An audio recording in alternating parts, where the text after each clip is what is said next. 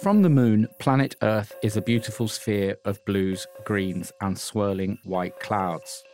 It is a seemingly peaceful composition that holds within it everything, quite literally everything, all the people, places, and stories of our existence. How can we decipher all those experiences, all those elements that distinguish us as human beings? And how can we interpret the greatness of the natural world, the effects of climate change, and above all, how everything is interconnected? We tend to think that the world is globalized, but it is not. It is entangled, but entangled in division. Triennale Milano, Italy's foremost institution for design and contemporary culture, will be hosting its 23rd international exhibition next year in 2022.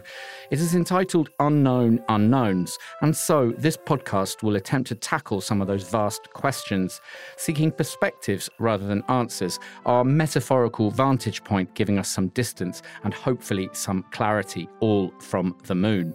So it's like looking at that actual system of conquest, the actual politics, the actual policy, we can do that every day. And everyday, daily, banal, on earth practices are still have yet to be understood. Those in power have no incentive to relinquish power. That's just like throughout history, that has been proven. And so we need to ensure that our institutions, our boards, our staff are representative of the communities in which they live. Using the tools and brains from the worlds of culture, design, science, philosophy, medicine, and more besides, we'll be taking you on a journey through time, space, and knowledge with me, David Pleasant.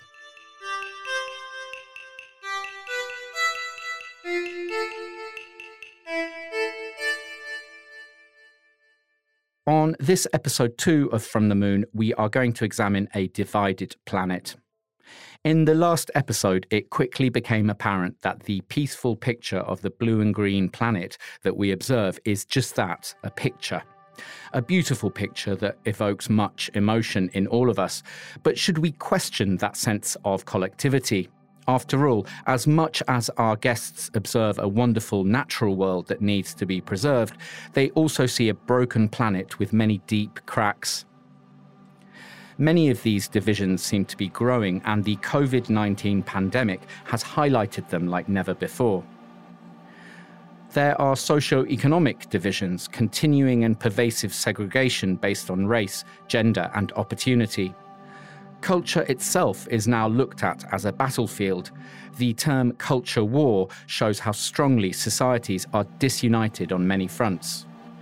From a period of time around the turn of the millennium and the rise of information technology, the word global became almost a catchphrase, and many of us used it without knowing perhaps what it meant. So, in a world of resurgent nationalism, populism, and stark social divisions, how is it possible to think globally? We are about to hear from five very different people that speak to us from two different strands of the cultural sphere those that are very broadly defined as design and art.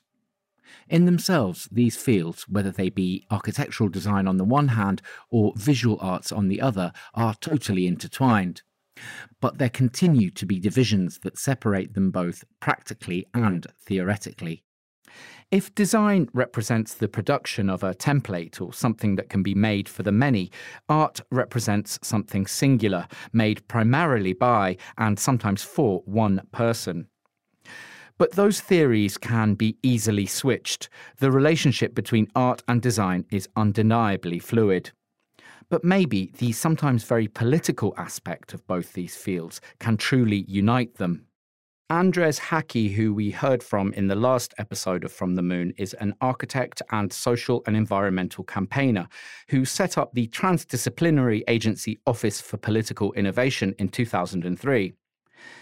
Much of his work centers on this very notion of questioning what it means to be global. In April of 2020, at the very beginning of the pandemic, Andres made a short film together with fellow curator Ivan Munuera, in which he sought to address the complex nature of what the world was witnessing. It was entitled The Transscalar Architecture of COVID 19. Much has happened in a year, but what those early days of the pandemic revealed must be understood, and in many ways, Andres Jaque's work documents this. Now we hear Andres explain this concept of the transscalar. I think politics are now in the way different designs are combined together across scales. Uh, and this is a difference that is difficult to acknowledge uh, by designers, technology developers. Basically, when we look at the tiny piece of design, it's difficult to understand how it has a political agency, how that is part of big political transformations.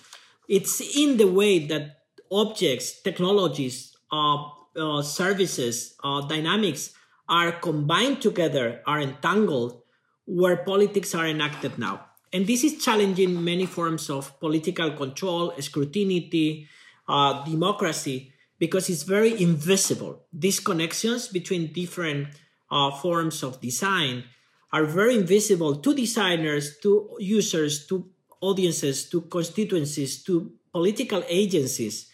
Uh, but it's where the criticality of our lives is embedded. Uh, and that is what we, uh, Ivan Lopez Munuera and I, were, wanted to uh, photograph in a way, to picture, to, to mobilize and make visible through this movie, the transscalar architecture of COVID 19 because when you put together all the different pieces if you when you connect the links you get something very different than the different pieces alone. When you put together uh, the people uh, working in the warehouses of amazon together with those products that people get at home when you put together what's happening in the cell phones of people uh, around the world that are being traced and are being controlled uh, as a kind of a, with the skills to to uh, to basically avoid the propagation of the disease. But then you see what happens, what kind of power results from that. We start to see how inequality is being uh, constructed. What is the actual footprint, environmental footprint of this disease? How it's directly related to transformations and urbanizations that happen across the world, the overgrowth of cities.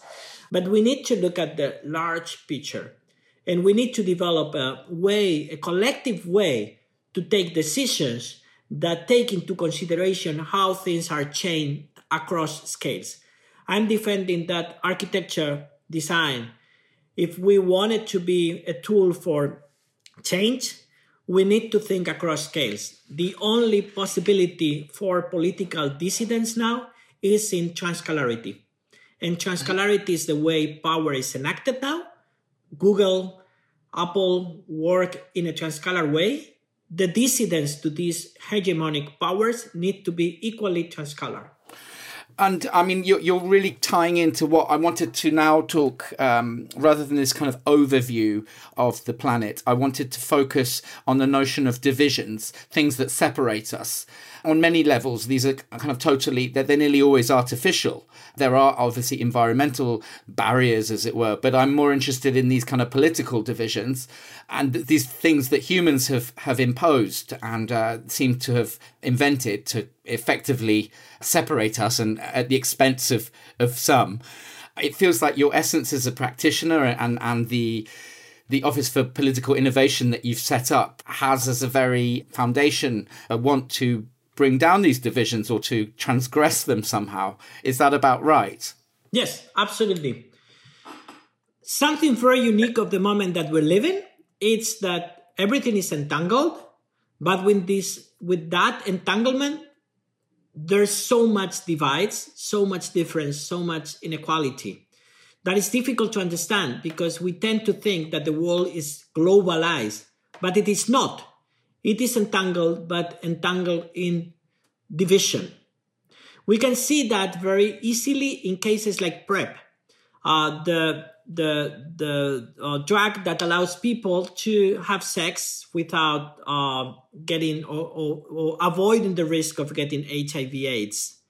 But that's something that is asymmetrical, even in the most moment, in the most intimate moment of inter kind of bodily intercourse here, Andres introduces us to the complex notion of entanglement with the case of PrEP, or pre exposure prophylaxis, which refers to the use of medications to prevent the spread of HIV/AIDS in people who have not yet been exposed to the virus. This example of invisible divisions could not be more pertinent right now, with COVID 19 vaccines creating a divide between those who are immunized and those who are not. But here, Andres chooses to focus on the long running and yet largely unresolved crisis caused by another infectious disease, the AIDS virus. He goes on to describe how online dating apps such as Grindr are perpetuating these invisible divisions. There's a way to embed in bodies an element of asymmetry and divide.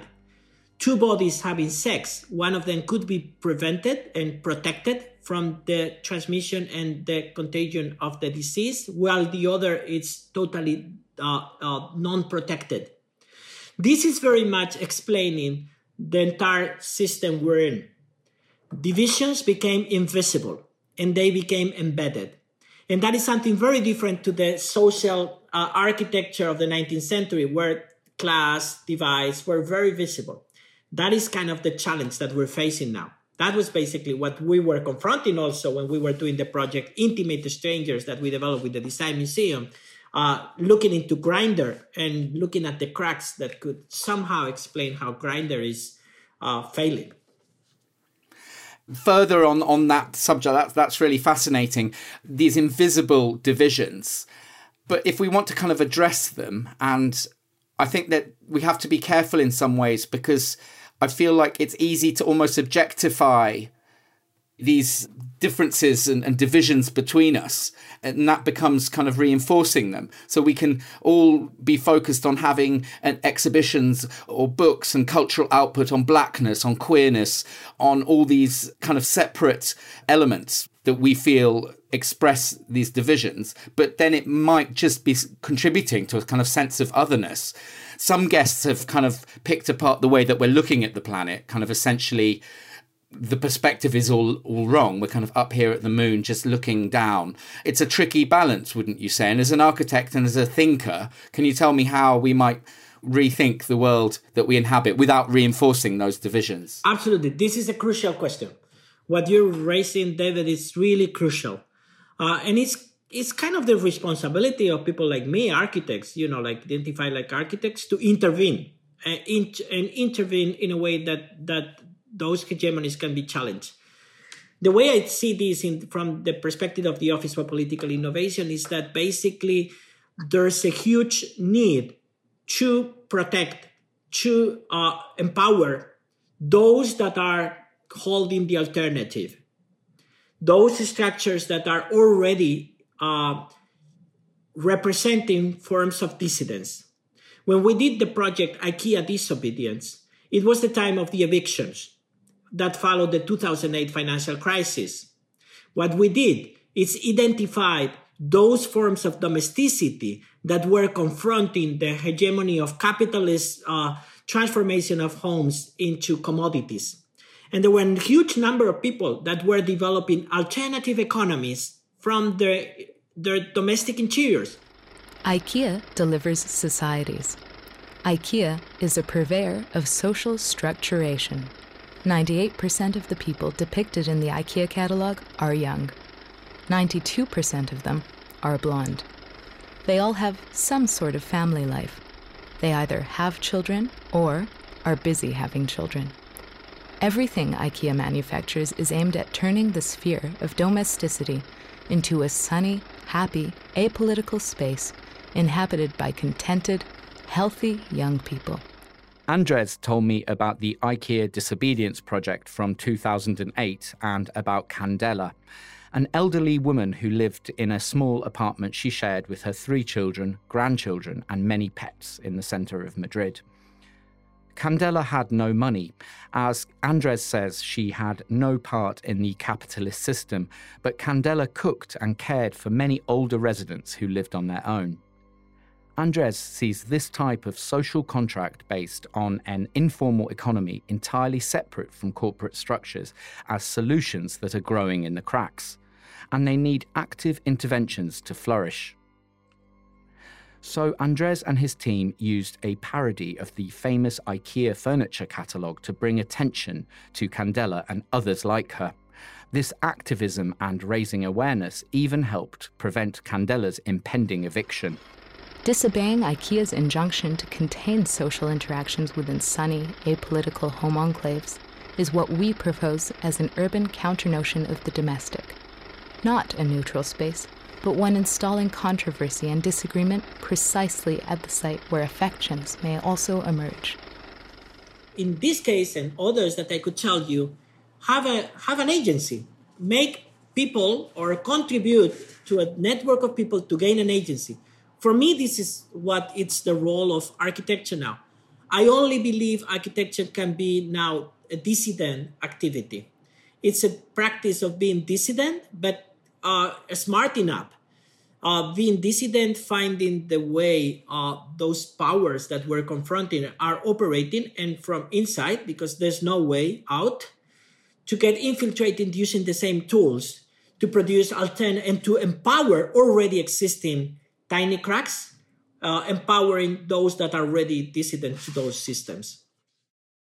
That was Andres Jaque there telling us about some of the projects that his agency, Office for Political Innovation, has developed over the years. Much of his work has been centered on re examining notions of hierarchy. It also shows an impulse to understand how the world and its socio economic systems are at once deeply divided and inextricably linked. Andres also touches on notions of subjectivity and inclusion. How we pose a question and look at something is as important as the subject matter. In many ways, it is more important. Our next guest on From the Moon is artist and researcher Candice Williams. Her work has shown an unswerving commitment to understanding the often dark forces of unconscious or conscious control in our societies.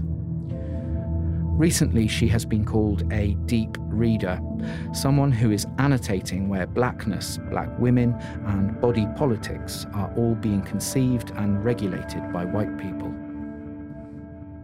Her work features at the Los Angeles Biennial Made in LA 2020, a version at the Hammer Museum, and she has a retrospective at the Institute for Contemporary Art at Virginia Commonwealth University titled Candice Williams, A Field. She has also launched Cassandra Press, a platform for publication and learning. Candice told me about this project, and we also went on to question our from the moon perspective and indeed much of the way cultural institutions operate today. Cassandra is a really lo fi platform. Um, I'm going to emphasize lo fi because a lot of the materials that we gather and disseminate. Um, we don't we try not to engage with many other modes of production other than the copy copy shop so uh, in that way, you know, we're a pretty lo-fi production, and we've um, we've gone from making like textbooks, readers, artist zines to now doing classrooms, uh, kids in print, doing more sort of like diverse um, digital and e-publications, and um, yeah, and really trying to bring together uh, like a wide variety or plethora of diasporic, uh, Black diasporic artists and thinkers in that to um, yeah to really start having more conversations and better conversations deeper conversations about black intellectual property uh, the contribution of Black scholars and Black um, arts spaces, arts um, art makers to greater cultural narrativization and um, yeah, and basically to also sort of center Black scholarship so that um, you know the blind don't keep leading the blind in this conversation about racial racialized hierarchies and um, marginalization and oppression. So we really want to center, you know, all this work that that's been happening in the margins for so long um, and center it, you know, realistically and not just rhetorically, center it materially and not just, you know, paraphrase or in parable or sequester any sort of new Black thought behind further white institutional paywalls.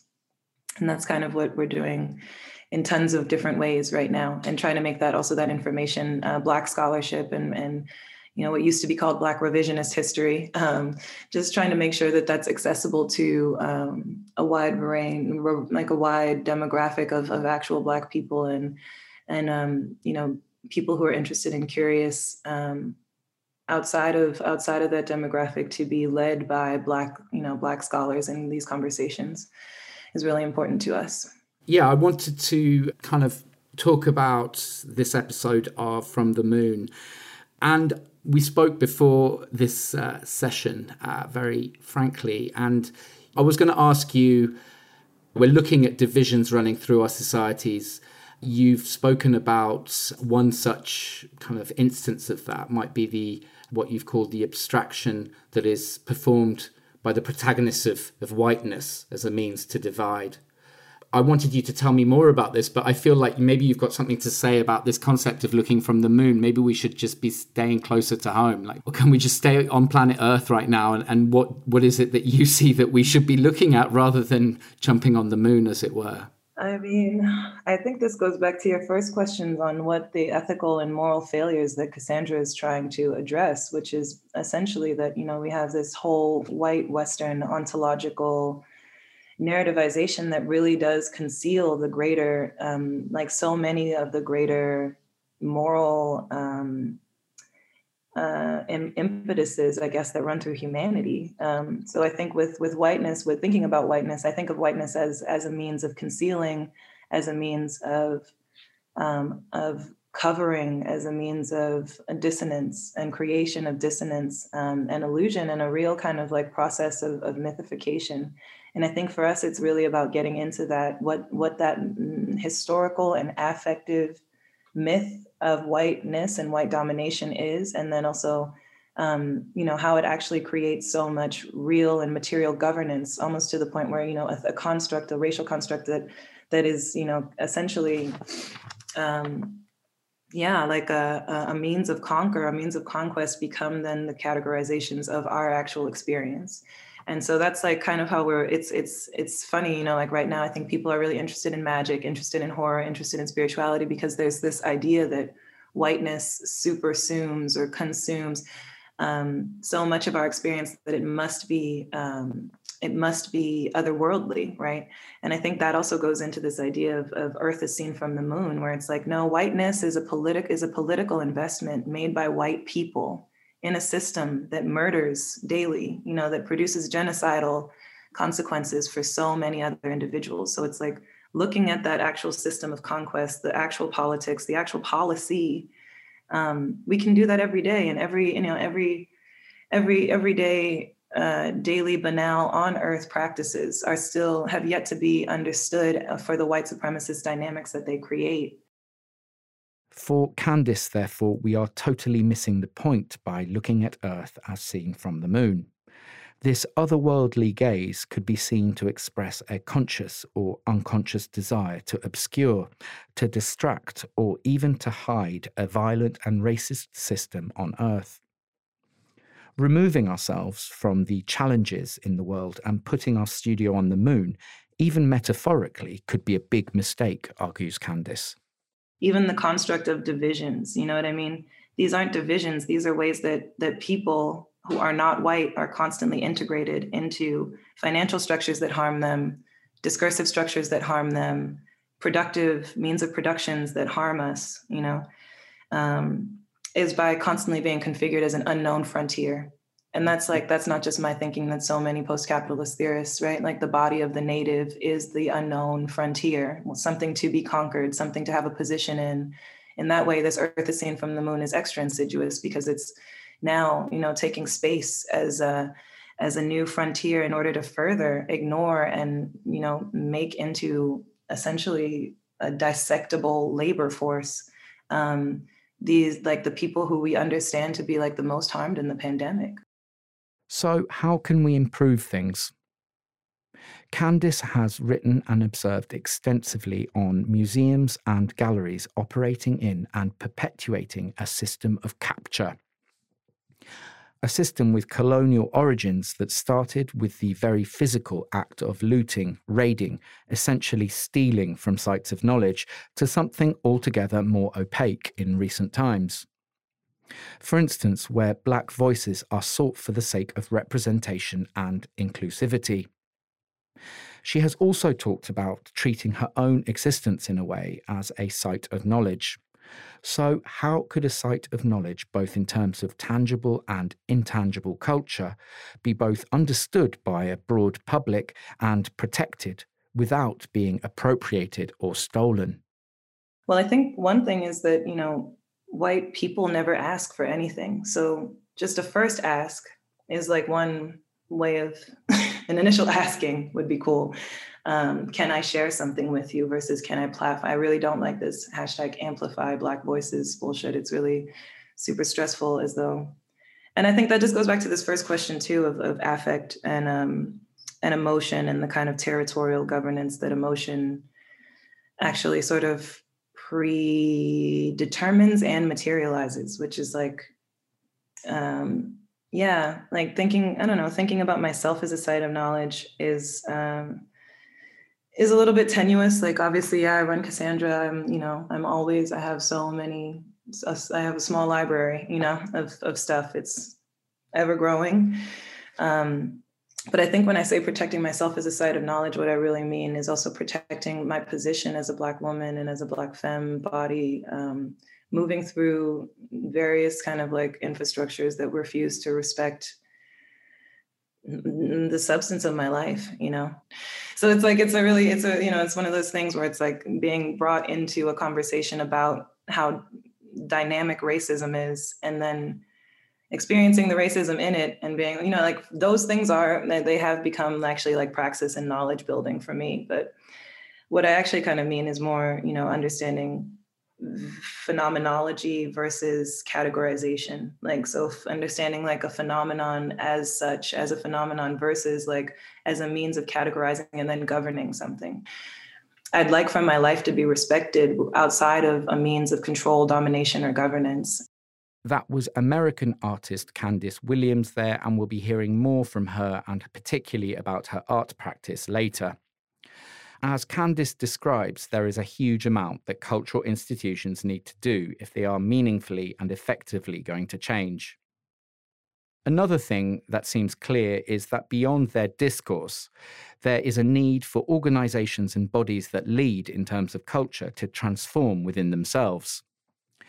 Economics, wealth distribution, and inequality are, as you might expect, vital factors to discuss on this series. Indeed, some contributors refer to the industrial complex, where political and social institutions are intertwined with big business, leaving the majority of the planet's population far behind. Our next guest has a role that could be seen as negotiator of sorts between the worlds of money and culture. As simple as that sounds, the contentious relationship between these two spheres is one that cannot be ignored when looking at the divided planet. Nico Daswani is head of culture and art at the World Economic Forum, which is a non governmental organization whose mission is stated as being committed to improving the state of the world by engaging business, political, academic, and other leaders of society to shape global, regional, and industry agendas. If that doesn't sound familiar, you might have heard of their quite well known conference held every winter in the Swiss Alps at Davos. I began by asking Nico about cultural innovation and particularly cultural leadership. Who could or should young people today look to as cultural leaders? When we talk about leadership and leaders, we, we tend to think, uh, I think, uh, you know, of, of business leaders and political leaders, people who make the big decisions that have an influence on our lives. I think one thing that all great leaders or, or influential leaders share is that they're able to shape narratives. They're able to bring people into a certain philosophy, create uh, shared norms, shared behaviors, which over time change culture.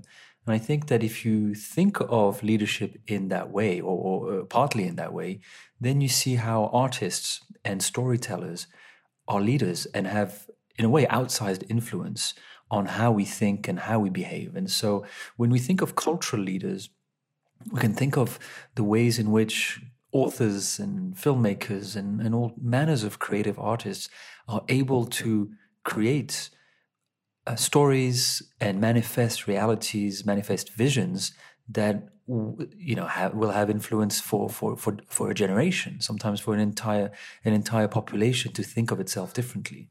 And so if you if we think of cultural leadership in this way then we start to take the role of artists and culture more seriously than than entertainment. Um, so you know when it comes to when it comes to young people um, it, it's a good question because there's i think many people have said there's a there's a real crisis of leadership right now we from our political institutions to business institutions um, a lot of people feel that there's a there's a void there's a void. And the young people of today our teens are the ones who are going to be making the decisions for for for tomorrow's world. And so uh, you know what kind of role models do they have to guide them as they're making their, their these decisions? And especially for those young people who who want to make decisions for the greater good and I think in this case, we can look to many of the socially engaged artists, those who have created, sometimes put their lives on the line to manifest stories and realities and bring people together in ways, again, that sometimes are even physically dangerous for, for them, but that, that uh, creates a new reality and where people of many different cultures see themselves represented. So, on that subject of representation, of inclusion, I spoke to uh, an American artist on this uh, very show, Candice, and she basically told me that we uh, kind of as guardians or people in, in the kind of institutions let's say uh, we tend to get too het up about being racially aware being kind of stressed about uh, this notion of inclusion. So much so in fact that we end up not fixing things. Our judgment gets clouded, and uh, we, we, end up in this position that a lot of institutions are in right now, perhaps, of not moving forward, just kind of nominally being inclusive without effecting real change. I wanted to know if you had any thoughts on how we can begin to fix this in a truly kind of proactive manner, not just kind of saying uh, or, or, or, looking like we're fixing things, but but doing things uh, properly. Yeah, thanks for that question. It's so important. I think that at the at the core there needs to be a, a, a level of representation. Um, you, you, if issues of race and in, inclusion are only philosophical topics, then they become in their own way manipulated to suit the needs of those in power. Those in power have no incentive to relinquish power. I mean, that's that's just like throughout history that has been proven, and so we need to ensure that our institutions, our boards, our staff are representative of the communities in which they live. I mean, it sounds pretty basic, and some countries are more advanced than others, but of course, it's a huge challenge from the bottom up and from the ground down because it is about changing the status quo and there's nothing harder than than changing the status quo and i think when you have a bunch of people who who talk about these issues who are trying to strategize even in goodwill and with the right intentions, but without understanding the life circumstances, without understanding uh, or getting the input from people who have radically different ways of experiencing life, um, then you can only go so far. I want to talk about strategizing a little bit uh, here. Kind of when it comes to investment and economic strategy, it seems too easy to, to forget the cultural sector. Uh, at least it's kind of the, in the back of the line. This year, maybe more than ever, we've seen millions of lives in the creative and cultural sectors kind of being put on hold. Their employment and livelihoods are maybe a, a, amongst the most precarious that there are. What would you say to other and perhaps more traditional uh, leaders, those uh, political and economic? What would you tell them? You know, why is it important to support and nourish the cultural sector? I think our sector has been uh, very, very much affected. I mean, it's a catastrophic situation in the cultural field. I mean, I know many artists who have not had any income since since March, and we see all around the world, whatever the model of funding whether it's very highly subsidized by the state or not, institutions are struggling, many are closing, and there's just a lot of uncertainty about the future. I think on the one hand, um, we have experienced through waves of confinement how much as a society we've missed the getting together, the the moments of awe and elation that we have when we're at, at the theater, at a show, uh, in the cinema, at a concert. So I think from at the basic level, uh, people have realized how much it's almost it's one of those things when it's when you when you don't have it anymore that you realize how much how much you you need it. On the other hand, um, the arts sector, I think, now needs to change strategy. It's no longer about telling business leaders and political leaders that the arts matter. I think you know I, have met many of these uh, leaders at Davos at many of our events, and they understand the, in fact, the intrinsic value of the arts. In fact, making the economic argument only goes so far for these folks because they are juggling. They're not actually thinking about the progression, the economic progression of the arts. They're thinking about the decisions that they have to make in comparison to other industries.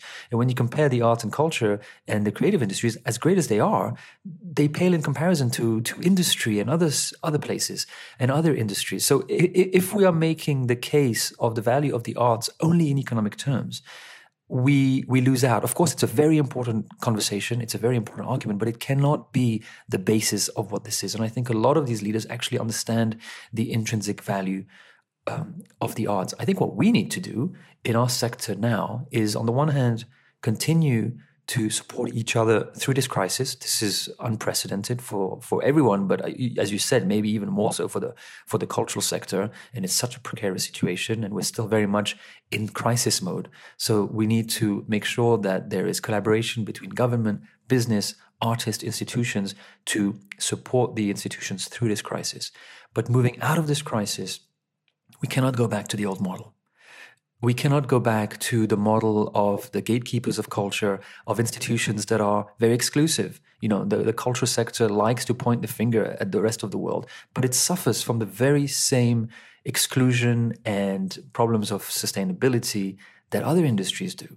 And if we were to go back after this pandemic uh, with the same power dynamics that we have, uh, that again, the gatekeepers of culture that decide who and what is eligible and can create culture, um, then we would have it would have been an extra, it would be an another tragedy uh, to to to not have been able to seize this moment for us to be on the one hand more inclusive, more diverse, more attuned to to local community, rethinking entire models of touring exhibitions, of thinking about um, the diversity of our own staff and our board, uh, of thinking about whether our institutions are really places of creation or only of exhibi- uh, exhibition or exposition. Are we, as a field, supporting local creativity? And secondly, uh, on the on the finance financing models of of the arts. I mean, we how how long can we go? Uh, always advocating for some crumbs and handouts from the government. We have to think. We, in a way, have to take ourselves a little bit more seriously as a field and uh, think about new, well, they're not so new, but perhaps newer models of supporting culture. I'm thinking of impact funds. There are very few impact funds for culture. There are tons for climate and for education. Very, very few. There are a couple out there that are that are you know supporting that are supporting the arts. You know, uh, guaranteed loans. Uh, a lot of people have been doing some crowdfunding. We have to be more innovative as how we think about the sustainability of the sector. And I think then as we are in our field more diverse, more attuned to our local community and its needs, as, as we are more attuned to the financial realities of the global economy and how we fit into it, uh, then I think a lot of business leaders and political leaders will listen more. That was Nico Daswani there, who is head of arts and culture at the World Economic Forum. Nico spoke about the need for the cultural sector to be more attuned to the local community and be more diverse. One way in which cultural institutions, large and small, have gone about doing this is by promoting the notion of participation. And this quickly leads us to see the very political nature of the task at hand for all those involved in the cultural sector. Who participates? Should art be for everybody? How do you strike the balance between over and under representation of one or other segments of the public? Our next guest on From the Moon probably asks himself these questions every day. Hanru Hou is an art critic and curator. He is also artistic director of the MAXXI National Museum for 21st Century Arts in Rome. In this episode, uh, we want to look at divisions. We can talk about divisions, you know, uh, divided opinion, a class divide, social divisions, systemic racial division, the gender divide, the notion of opposing sides um, is is perceived everywhere. But I want to know how do you or how can you go about investigating that as a curator? Well, I think this this question has been uh, from the very beginning, you know, related to uh, my understanding of, let's say, the mission of art. Uh, you know, what art should do. That I think um, I don't know if I told you, you know, uh, earlier that uh, I have been very much interested in the notion of everybody is an artist, promoted by Joseph Beuys, right, and also the idea of the direct democracy that was really in the 80s. I was, you know, when I was in China, uh, involved with um, uh, contemporary arts. Uh, at the time, it was called avant-garde, right? Um, and it was already a, a very important uh, topic for me, and I think it was really a foundational uh, kind of, uh, I would say, positioning for me. So, in even in 1989 few weeks before the uh, Tiananmen Square uh, event, I went to the Beijing University and did a lecture on Joseph Beuys and direct, direct uh, democracy and social sculpture. Here it's worth going back to those times where Hanru found himself in the feverish socio political climate of China in the late 1980s.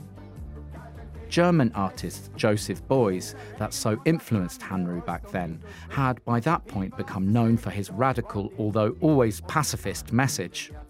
Back in 1972, at one of his first major exhibitions, he had set up the Office for Direct Democracy by Referendum, and he continued to speak about the reshaping of society through creative activity. On that theme, you are hearing Joseph Beuys himself sing his ever political message, this time in 1982 with Sonne statt Regen, which means let's have sun and not Reagan, referring to the then US President Ronald Reagan. In fact, I was translating um, his uh, books, his writings into Chinese at the time. And in the meantime, for me, it was really foundational to look at, you know, the relationship, what, you know, art can do to improve uh, not only the conditions of living of people, but really the social consciousness of people that they can be a part of, you know, active part of, you know, those who sculpt the social uh, situations to build um, the system that they want, namely, you know, so-called democracy, right? In February 1989, many Chinese artists were questioning the political system, and the China Avant Garde exhibition at the National Art Museum in Beijing is widely regarded as a pivotal moment in the history of contemporary Chinese art. Provocative and performative contributions, such as that of Xiao Lu, where she shot at her own work with a pellet gun, were revolutionary. So much so that the show was shut down just hours after it opened. On the streets leading down to the main road to Tiananmen Square, furious people stared in disbelief at the glow in the sky, listening to the sound of shots. The Tiananmen Square protests and violence that Hanru talked about were to happen four months later. Xiao Lu's work at the exhibition has been called the first shots of Tiananmen Square, showing the very tangible connection that can be made between art and political expression in the meantime, um, I think over the years in um, many condi- uh, contexts, many places in the world, I've been involved with, you know, curating exhibitions and and uh, from museum exhibitions to biennales to very private small projects and so on. But every time for me, it, there's a, uh, let's say a, a organic relation with this ideal uh, concept of you know everyone can be an artist. Of course, everyone can be artist. Also, uh, it's crucial uh, as a a possibility, but not as a given fact. In the sense that uh, uh there's a possibility for everyone to to kind of uh, raise up his uh, or her self consciousness by embracing something that he or her or she doesn't really know already namely you know to engage with something that it's out there in a kind of creative way. So that's extremely important to uh, make a distinction between populism and the popular, uh, let's say, popularity of art, and that it's very important. So that goes to you know almost all the projects I've been curating. That uh, there's always a dimension of you know engaging with the society, interacting with you know different communities, um, and uh, maybe later on we can talk about a few examples. Definitely. Um, so you're basically talking about is it participation on the part of the audience or, or, society in general? You're always trying to really involve society at large. Is that how you see you approach this notion of uh, social divisions? Uh, absolutely, absolutely. I think that's one of the basic, let's say, um, motivations that I think I I feel you know uh, I feel you know there's still a value. This is a meaning, still a meaning to be an artist today. I think that makes a huge difference between you know what I call contemporary art and uh, some kind of you know uh, art, established art, let's say.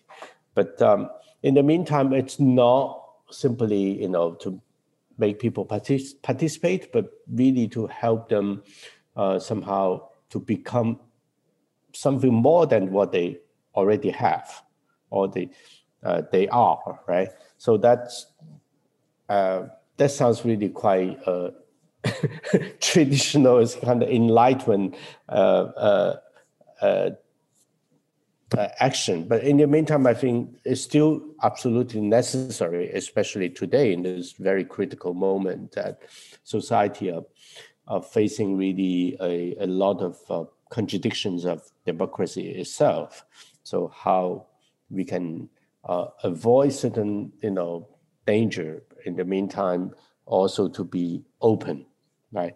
So that's absolutely uh, important as a principle. Yeah. And I wanted to kind of look at that practically and how you might go about delivering that vision and that sort of purpose and principle that you have practically as a curator? You know, maybe talk us through a show, a recent show, or one springs to mind in which you looked at uh, the street, the notion of the democracy and social implications of the streets of our of our towns and cities. I found that that's the kind of landscape of great importance. Can you kind of recall that show and perhaps talk us through it? Yes, I, I think the street, um, the the exhibition, uh, a year and a half ago happened in, in the museum, uh, the MAXXI, and in the meantime, we, uh, after that, we traveled to MO.CO. in Montpellier in, in France. Um, this exhibition, actually, the title itself is quite interesting. It's called The Street, Well, the World is Made. Um, basically, is to set up a stage um, that, you know, that is the street. Um, and it's well you know we invent everything and i think art is also invented in the street but um, but in the meantime this is not an exhibition of a street art as many might think um, but um, it's more about you know how all kind of idealist ideas can be invented out of a very down to earth conditions and a very everyday context. Um, and based on that, you know, everyone can be creative more than what, you know, repeating what he can or she can see or she does every day, but really trying to uh, go further. Um, so the exhibition is really uh, a very condensed kind of version of street life being uh, brought into the museum with a, 140 works, something like that, um, which are every every of this work is somehow you know provocative in its own way, from street politics to urban planning to uh, community building to uh, private life, and from you know from homeless strategies.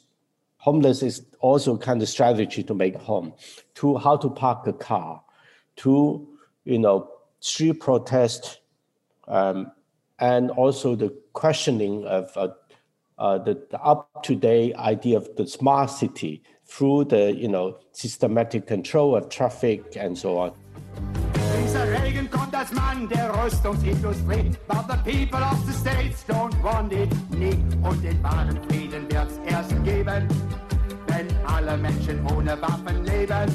Wir wollen Sonne statt Regen.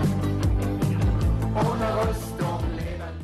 All these questions are kind of colliding um, each other and, prov- and and become a kind of you know almost like a, a ongoing laboratory of the most uh, audacious, provocative ideas um, and the test. So that that's you know the show somehow you know in the museum it's uh, very much you know uh, uh trying to bring up this energy, this uh, uh, po- possibilities again of inventing other ways living uh, the street hence subvert the relationship between or the boundary between the museum and outside world.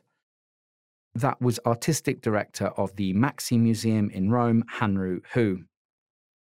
And we'll be hearing more from Hanru and how to capture the curatorial capabilities of the world at nighttime later in the series.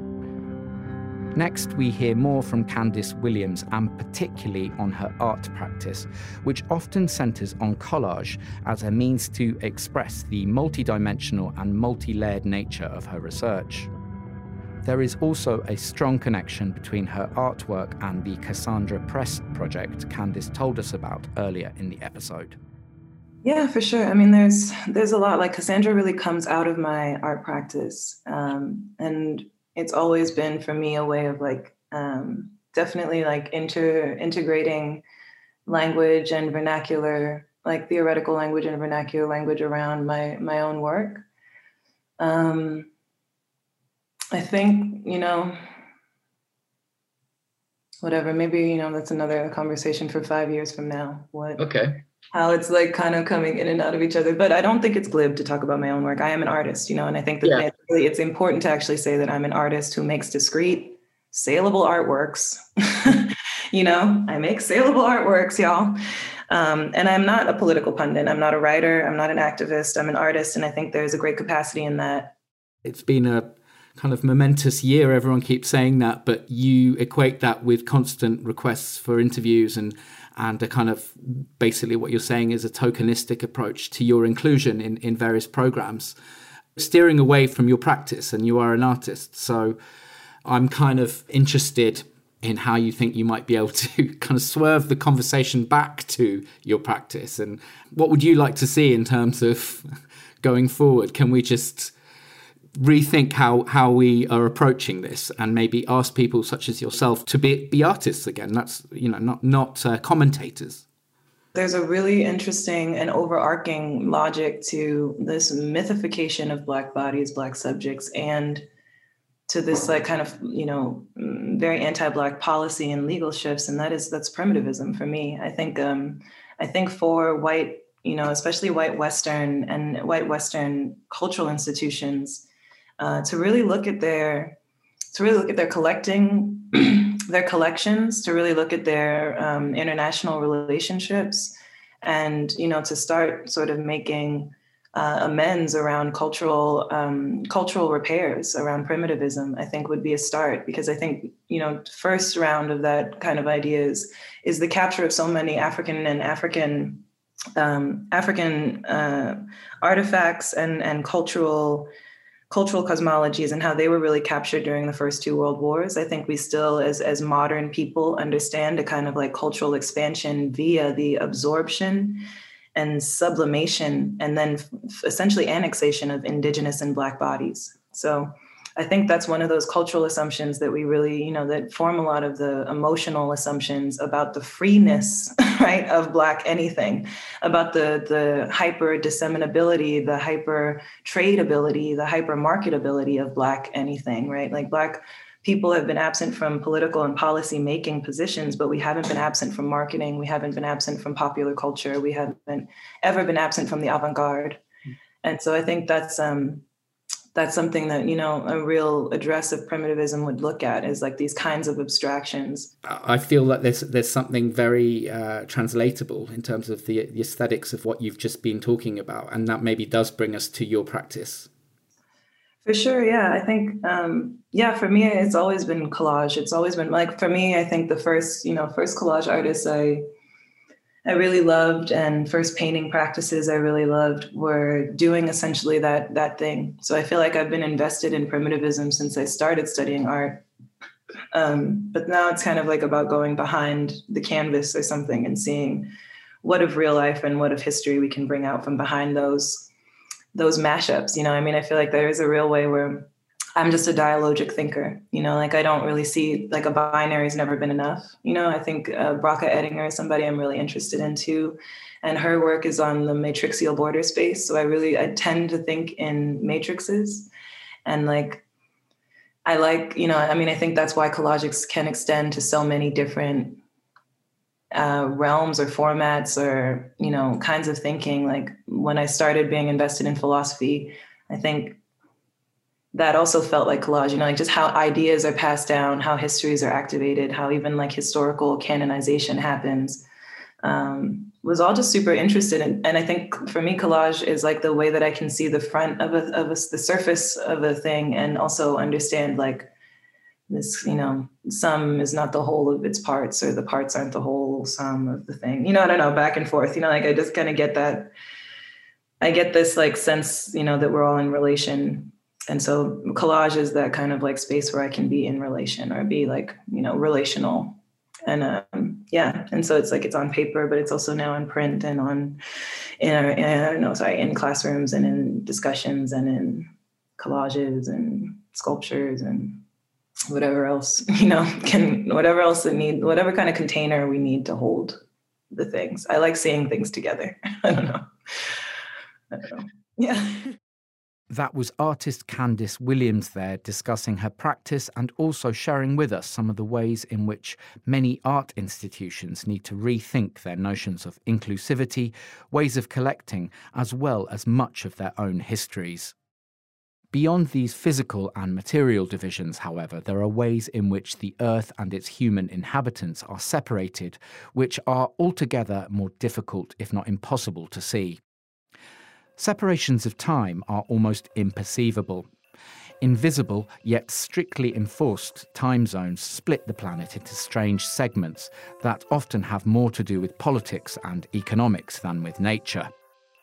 And then calendars use the Earth's orbit of the Sun and the host of our imaginary studio, the Moon, to demarcate the past, present, and future.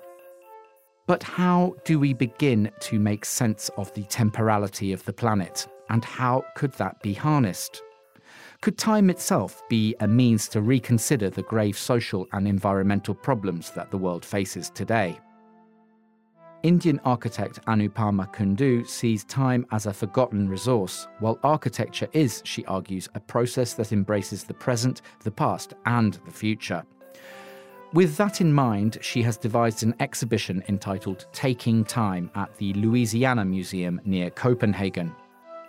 Constructed as a journey through time, the show explores and integrates traditional Indian building customs, crafts, and materials into Kundoo's current works.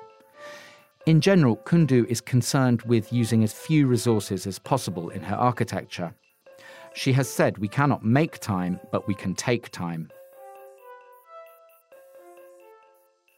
In this episode, uh, we're really trying to examine some of the many divisions that run through our societies, uh, the inequalities that are so uh, so deeply ingrained, uh, from race to wealth and so on.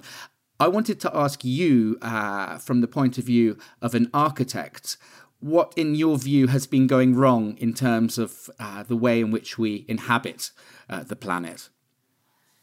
Um, I'm very happy to hear you use the word inhabit because that's a very architectural word. And I think we often forget that word because we've become part of a large corporatized uh, and commodified uh, industry where we deliver housing in a very uh, unprecedented way uh, inform moment. themselves yeah so 30 years in the profession i have uh, been um, very astonished how little we are reflecting in terms of time especially uh, given that so many transitions have been taking place so closely behind one another. I mean, we've uh, not only technologies, but also our own um, engagement with technologies uh, transitioning from handmade to machine made. And all of that, my question is is the human being a bit disoriented and lost? Are we really, have we got our goal in mind? Or are we just lost in the trend in which trends in which we are drowned? That's the question. And um, that's just the tip of the iceberg. And I have tried to deconstruct certain aspects from that point of view. And I've shared it in that exhibition called Taking Time, which is not about delaying, it's about proactively taking time and doing more with this resource we have as living beings. We have we can access our time as a the most important uh, resource that we can s- judiciously spend on envisioning the future we want to have i gone so, totally off the point or no no no that's kind of a, a, really big theme that you've introduced us to because we've kind of been looking at this very kind of simplistic notion of just looking uh, in the current time, in real time, at planet Earth, in, in what situation we find it right now. But what you're saying is that we really need to almost kind of look back in time and forward in time simultaneously to really understand what's going on. In the same scale, if you've chosen to look from the moon, in that same scale, the time should be to scale, and you need a kind of time lapse of that goes back to before humans existed, architecture existed, right? In all the other living beings, in the DNA of the cells that have programmed the honeybee to be able to make its own hive, etc. And even beyond that, matter also has been formed over time.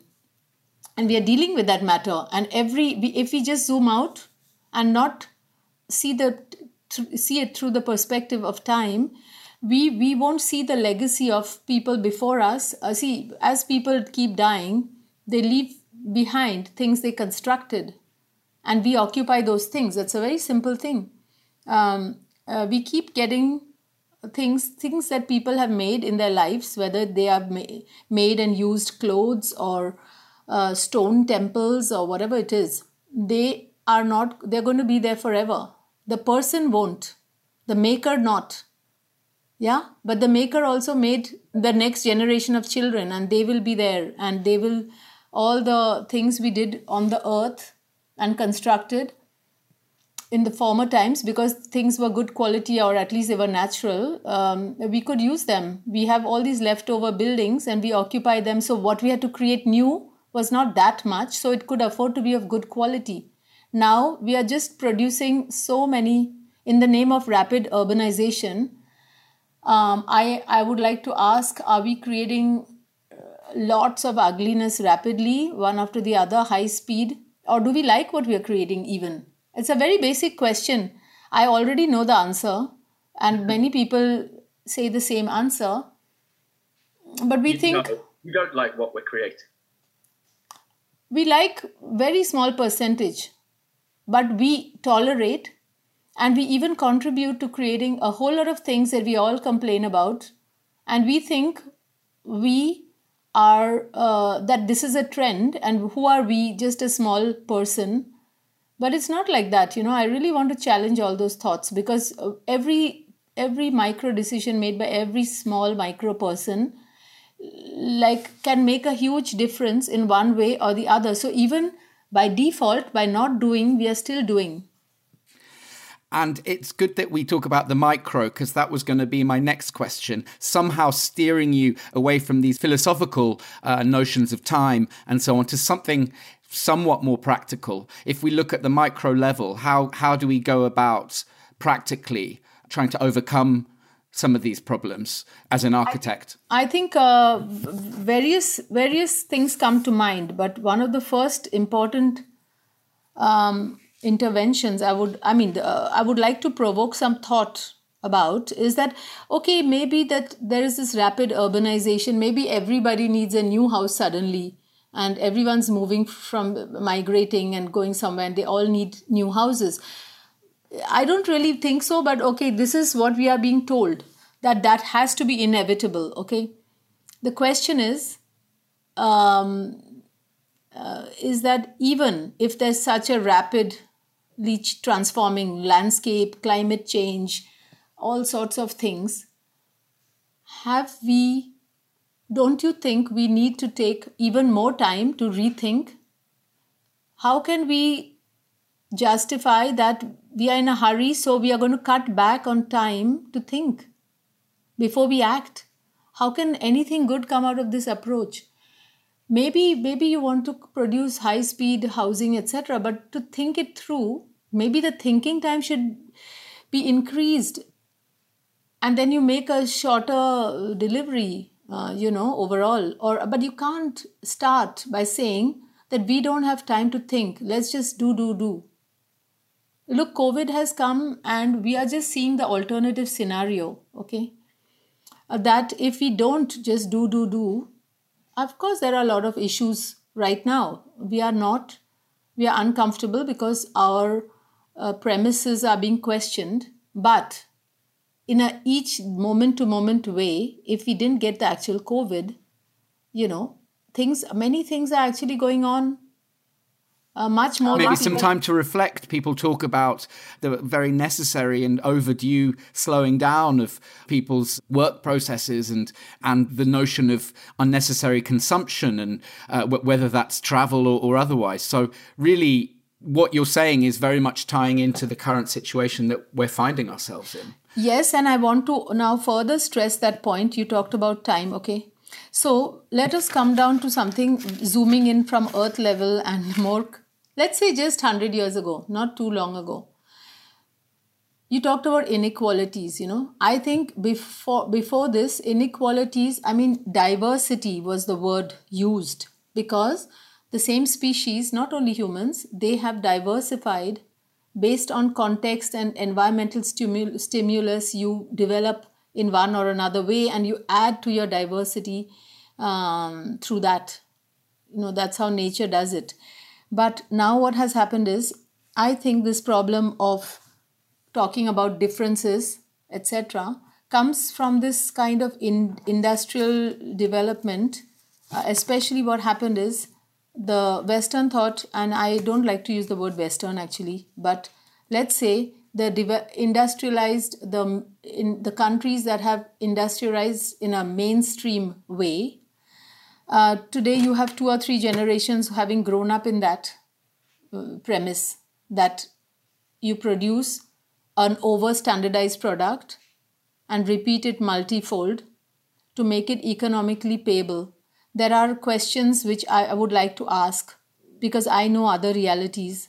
So I'm never fully taken in by this kind of thoughts, okay? Like, such as time is money, it is the thing sold. You have to cut back on the human's time. This is the actual propaganda that was made. Everything is being uh, attempted to be solved by another new huge development and thinking that some people are going to profit and that uh, it will in some way boost what they call boosting economy. Look, I'm not an economist, but I would like to ask all the economists like how can it be that this this this idea of saving time that we have all embedded at least when i live in europe i see this is the premise. At what cost are we saving the time? At an environmental cost? Now if we are going to cut back on the human time human muscles human engagement, care, everything that an individual gives, if that has to be removed for progress, what is isn't that the reason why we are spending way more natural resources? that we are creating environmental, social, and economic disruptions of this mega scale? And are we not creating? My question is are we not taking our diversity and creating it into um, social segregation and all of those things because everyone cannot afford those models? I think looking from the moon, you can we can uh, very humbly take note of our insignificance and our irrelevance and also note our the huge relevance we could have if we just are more present in the real space and time and just be present spatially is first from your body you know from your occupying your body and seeing what do you really need holistically for your well-being for your happiness and for your health. This is what we wanted to do as architects. So let's first of all remember and recall our goals. And then all the things that don't fit with that we know it and we still do it. So that is the part i i can't say anything because i don't want i'm not don't want to take a moral view on this what i see I like your approach. You're basically throwing us a lot of questions. If I had one or two questions for you, you had about 20 questions for us there. so I, I, think that's the perfect way to answer what we're trying to uh, get to the bottom of on this episode. So, uh, Anupama, thank you so much for your contribution. Thank you. Thank you. That was Indian architect Anupama Kundoo there, bringing us to the end of episode two of From the Moon, in which we have tried to take stock of a divided planet. An impossible task, maybe, but one that might have at least given us some very different perspectives. One thing that seems very clear is that trying to separate social, cultural, and political conflicts is futile. So, an interlinked and intersectional approach is needed more than ever. On the next episode, we stay on the theme of what divides the planet, looking this time at frontiers, both visible and invisible. We'll be speaking to Afghan Canadian artist Hangama Amiri and to Tiago Nogueira of the Instituto Moreira Salles in Sao Paulo, who will be telling us about the struggle of the Yanomami tribe in Brazil. We'll also hear from Lebanese actor and artist Rabih Mroué, as well as from architect and urban researcher Ippolito Pestellini Laparelli. This podcast was brought to you by Triennale Milano. It was written and presented by me, David Pleasant, with production support by the Triennale Milano team. Sound editing and design was by Alex Portfelix, and the theme music was created by John Arnold of Superdrama.